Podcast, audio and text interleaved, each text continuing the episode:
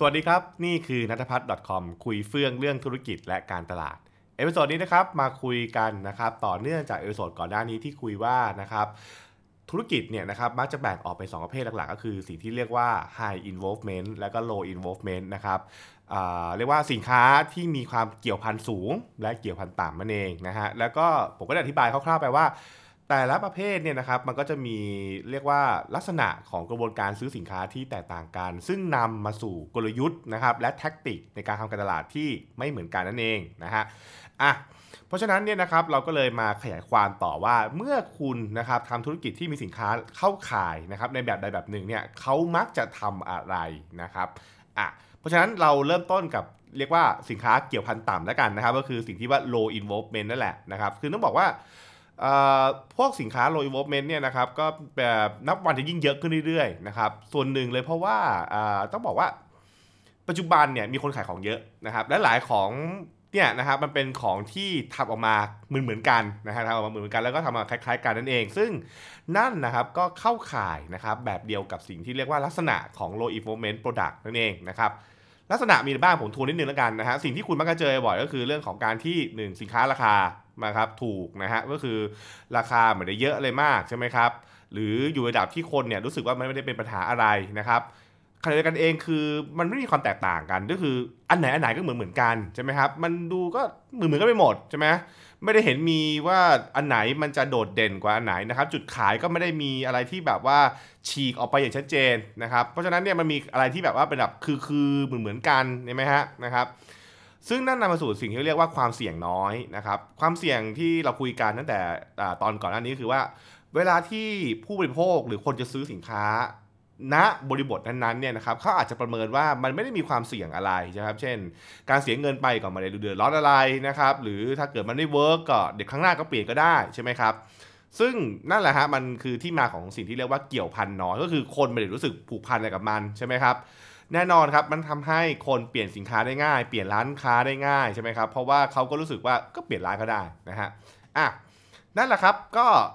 เป็นที่มาของว่าทำให้เรานะครับมักจะซื้อสินค้าพวกเนี้ยซ้ำๆนะครับบ่อยๆนะครับแล้วก็อาจจะมีแนวโน้มที่จะเปลี่ยนได้นะครับ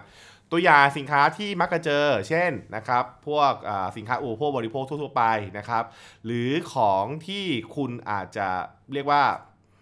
เห็นว่าซื้อจากไหนก็ได้นะฮะซื้อจากไหนก็ได้เหมือนกันนะครับเคสเนี่ยผมเล่าให้ฟังว่าอย่างผมเองผมเป็นคนเล่นบอร์ดเกมอย่างเงี้ยใช่ไหมฮะก็จะมีร้านขายบอร์ดเกมหลายร้านใช่ไหมครับซึ่งแต่ละร้านเนี่ยก็ทำราคาถามว่าต่างกันไหมก็ไม่ได้ต่างกันมากหรอกห่างกันแบบ100-200อะไรอย่างเงี้ยใช่ไหมฮะนะครับแล้วก็ขายเกมเหมือนกันเพราะฉะนั้นเนี่ยเราอาจจะไม่รู้สึกอะไรมากกับการที่เปลี่ยนจากซื้อร้าน1ไปซื้อร้าน2ใช่ไหมครับไปร้าน2ไปซื้อร้าน3นะครับ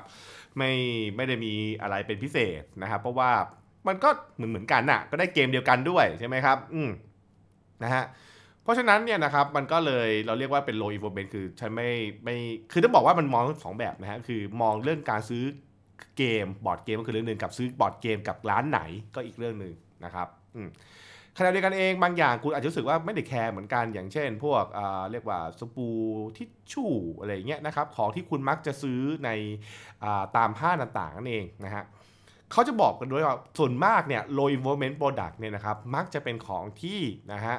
คุณไม่ได้วางแผนจะไปซื้อหรอกนะครับแต่คุณมักจะไปซื้อนะครับเวลาคุณเข้าห้างสรรพสินค้าคือเดินๆอยู่ก็คว้าเดินอยู่ก็คว้า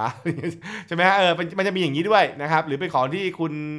เรียกว่าเจอเห็นก็เห็นแล้วก็หยิบเห็นแล้วก็หยิบนะครับเนี่ยนั่นคือเรียกว่า low involvement นั่นแหละนะครับมีหลายแบบนะหลายเงื่อนไขนะครับไม่ได้แปลว่ามีเงื่อนไขเดียวแต่โดยหลักการง่ายๆครับก็คือมันมีความเสี่ยงน้อยต่อตัวผู้ซื้อนะครับเอาละฮะเมื่อเราเข้าใจหลักการนี้ปุ๊บคนก็ถามบอกว่าแล้วกลยุทธ์นะครับนะฮะหรือแทคติกที่เรามักจะใช้ในเรื่องของการทำสินค้า low involvement product คืออะไรใช่ไหมครับเขาก็อธิบายอย่างนี้นะฮะซึ่งผมว่ามันเป็นหลักการที่น่าจะเข้าใจได้นะ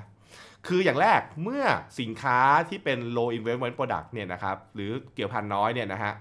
มักจะเป็นสินค้าที่ไม่ได้ถูกวางแผนเอาไว้นะครับแต่เป็นสินค้าที่ซื้อนะครับเมื่อคุณไปณจุดซื้อขายต่างๆเช่นคุณเข้าไปใน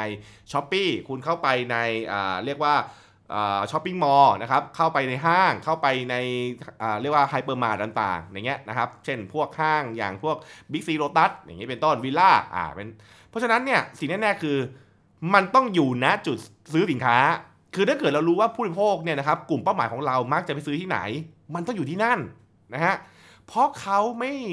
ขาอาจจะไม่ได้อยู่ในโบสถ์ที่แบบว่า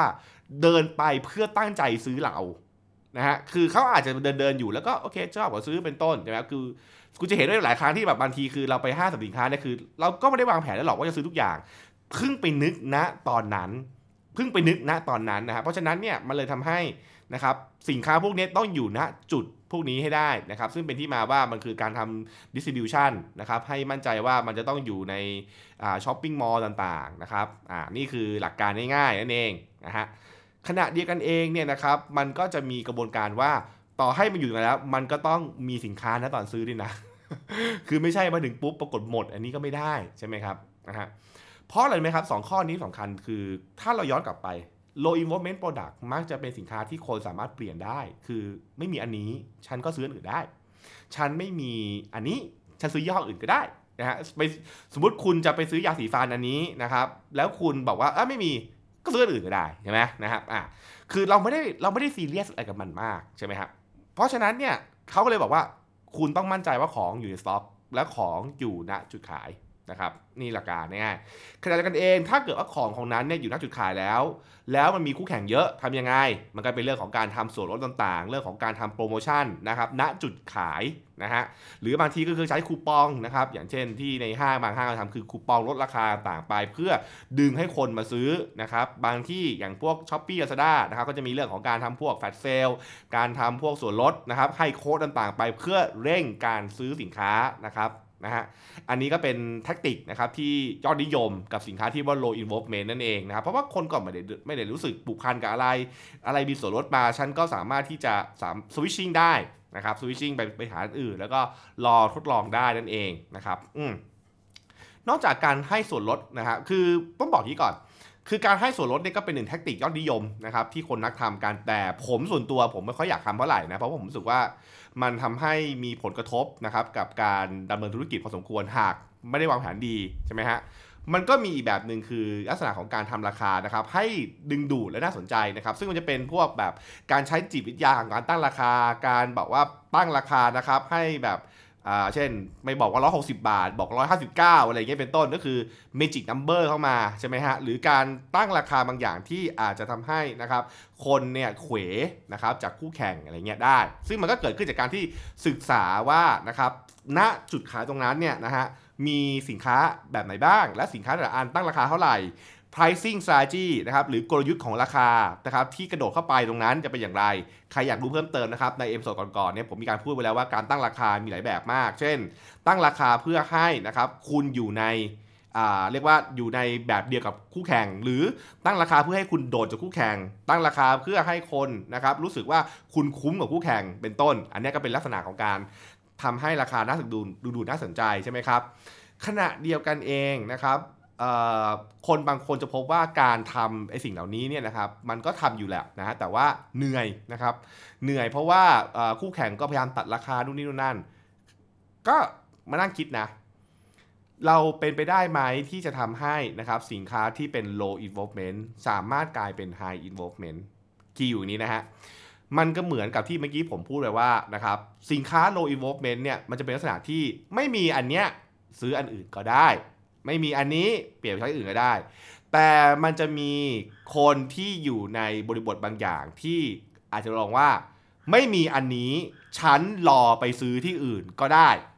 คือฉันต้องรอเอานี้เท่านั้นฉันต้องรอซื้อนั้นนะคือไม่ยี่ห้อนี้ไม่ได้ซึ่งอันนั้นอ่ะมันเป็นเรื่องของการนะครับสร้างสิ่งที่ชื่อว่าแบรนด์นั่นเองนะครับก็คือคนบางคนบอกว่าฉันต้องกินโค้กเท่านั้นไม่ได้กินเป๊ปซี่นะครับเป็นต้นเนี่ยหรือว่าคนแบบเป๊ปซี่เท่านั้นไม่กินโค้กนะฮะซึ่งมันอาจจะเกิดขึ้นจากโปรดักต์หรือบางทีอาจจะเกิดขึ้นจากแบรนด์เช่นฉันเป็นคนรักโค้กมากนะครับเพราะว่าโค้กเนี่ยเป็นสะท้อนภาพอะไรบางอย่างใช่ไหมครับนี่เป็นต้นนั่นเองอย่างผมเองเนี่ยนะครับผมเป็นคนชอบกินเรดบูลนะครับหลายคนจะรู้ครับพี่เพราะฉะนั้นเนี่ยคือถ้าไม่ใช่เรดบูลเนี่ยนะครับข้างๆมียี่ห้ออื่นผมก็ไม่เอานะคือมันต้องเรดบูลใช่ไหมเนี่ยคือลักษณะของการสร้างแบรนด์นะครับคือการทำให้คนเนี่ยรู้สึกว่ามันมีเงื่อนไขนะครับซึ่ง ตรงนี้เองนะครับจะเป็นโจทย์ใหญ่มากที่ทีมการตลาดต้องไปคิดดูแล้วครับว่าโอเคนะครับจะทำให้เกิดสิ่งนั้นทำยังไงบ้างนั่นเองที่เราเล่ามานะครับเนี่ยตั้งแต่เรื่องของการทำ product availability นะครับก็คือทำให้สินค้าเนี่ยมีอยู่ในหน้าจุดขายต่างๆใช่ไหมครับเรื่องของการทำช่องทางเรื่องของการทำราคาต่างไปนั่นคือกลยุทธ์และแทคติกนะครับที่มักจะเจอนะครับเรื่องของสินค้าที่เป็น low involvement product นะครับซึ่งก็คุณจะเห็นนะครับในทุกวันนี้อย่างเช่นพวกสินค้าที่หลายๆคนซื้อมาขายไปนะครับแล้วมาเปิดร้านแข่งกันอย่างเงี้ยใช่ไหมสุดท้ายก็มันต้องแข่งราคาใช่ไหมฮะก็ถือว่ายากทีเดียวนะครับการสู้กับสถานการณ์แบบนี้เนี่ยนะครับมันเลยเป็นเรื่องที่เราต้องหาปัจจัยอื่นมาเพิ่มเติมนะครับคุณจะเห็นว่ามันเป็นอย่างที่เราคุยแหละก็คือว่านอกจากเรื่องของการสร้างแบรนด์แล้วคือการสร้างอะไรบางอย่างนะครับที่ทำให้มีความแตกต่างออกไปอย่างชัดเจนทำให้สินค้าของเราเนี่ยไม่เหมือนกับคู่แข่งใช่ไหมคือถ้าเกิดมันเหมือนกันนะครับมันไม่ต่างกันและคนก็รู้สึกว่าก็ไม่ได้มีความเสี่ยงอะไรนะครับมันก็เลยทำให้เขาไม่ได้คิดมากกับการเปลี่ยนสินค้าหรือการซื้อชิ้นไหนก็ได้ถ้าเราทำให้คนรู้สึกว่าเมื่อคุณเปลี่ยนมันอาจจะไม่ได้เหมือนที่เราทำได้นะครับหรือนะครับราคาที่คุณได้ไปเนี่ยนะครับมันมีเหตุผลอะไรบางอย่างเนี่ยนะครับมันก็ทำให้สินค้าเนี่ยลดการเป็น low involvement ลงนะครับแล้วก็ทำให้คนเนี่ยมีการชั่งใจมีการตระหนักในการซื้อมากขึ้นนั่นเองคีย์เวิร์ดสำคัญส่วนตัวผมนะครับเวลาพูดถึงเรื่องของ low involvement product คือเป็นสินค้าที่ลูกค้าไม่ค่อยชั่งใจในการซื้อและไม่ค่อยชั่งใจในการที่จะเปลี่ยนสินค้านะครับเพราะฉะนั้นเราต้องหาวิธีการนะครับทำอย่างไรนะครับเพื่อโอเคถ้าเกิดเขาไม่ชั่งใจทำยังไงให้เขาเปลี่ยนมาหาเราใช่ไหมว่าทำให้เขาเนี่ยอยากมาซื้อเรานะครับขณะเดียวกันเองถ้าเกิดเราเป็นสินค้าที่อยู่ในกลุ่มนี้ต้องทำอย่างไรเพื่อให้ลูกค้าลดการชั่งใจไม่ใช่เดี๋ยวทำให้ลูกค้าเนี่ยนะครับเพิ่มการชั่งใจขอโทษนะครับทำให้ลูกค้าเพิ่มการชั่งใจว่าเฮ้ยนะครับจะเปลี่ยนนะคิดดีแล้วเหรอจะเอาจริงๆเหรอใช่ไหมครับเป็นต้นนะครับคือหรือรู้สึกว่าถ้าเปลี่ยนแบบคนอื่นเนี่ยอาจจะไม่ดีเนี่ยต้องคิดอย่างเงี้ยนะครับผมนะฮะซึ่งก็คือกลไกของมันนั่นเองนะครับอันนี้ต้องบอกเล่าไปหลักการได้ง่ายนะครับแต่ชีวิตจริงคงจะมีเงื่อนไขอื่นอีกเยอะผมต้องบอกก่อนเพราะไม่งั้นเดี๋ยวจะบอกว่าเอ้ยเป็นสูตรไหมบอกไม่ใช่ครับมันเป็นสิ่งที่มาเล่าสู่กันฟังแบบเอาแบบย่อๆง่ายๆแล้วกันนะครับแล้วก็คุณจะไปประยุกต์ยังไงก็อีกแบบนึงนะโอเคนะครับนั่นคือสิ่งที่เรามาคุยกันในเอพิโซดนี้แล้วเดี๋ยวเอพิโซดหน้านะครับผมจะมาคุยเรื่องว่าถ้าเป็นสินค้าที่เป็น high involvement หรือสินค้าที่มีความเกี่ยวพันสูงนั้นเราจะต้องรับมือกับมันอย่างไรนะครับและติดตามการเอพิโซดหน้านะฮะสำหรับวันนี้สวัสดีครับ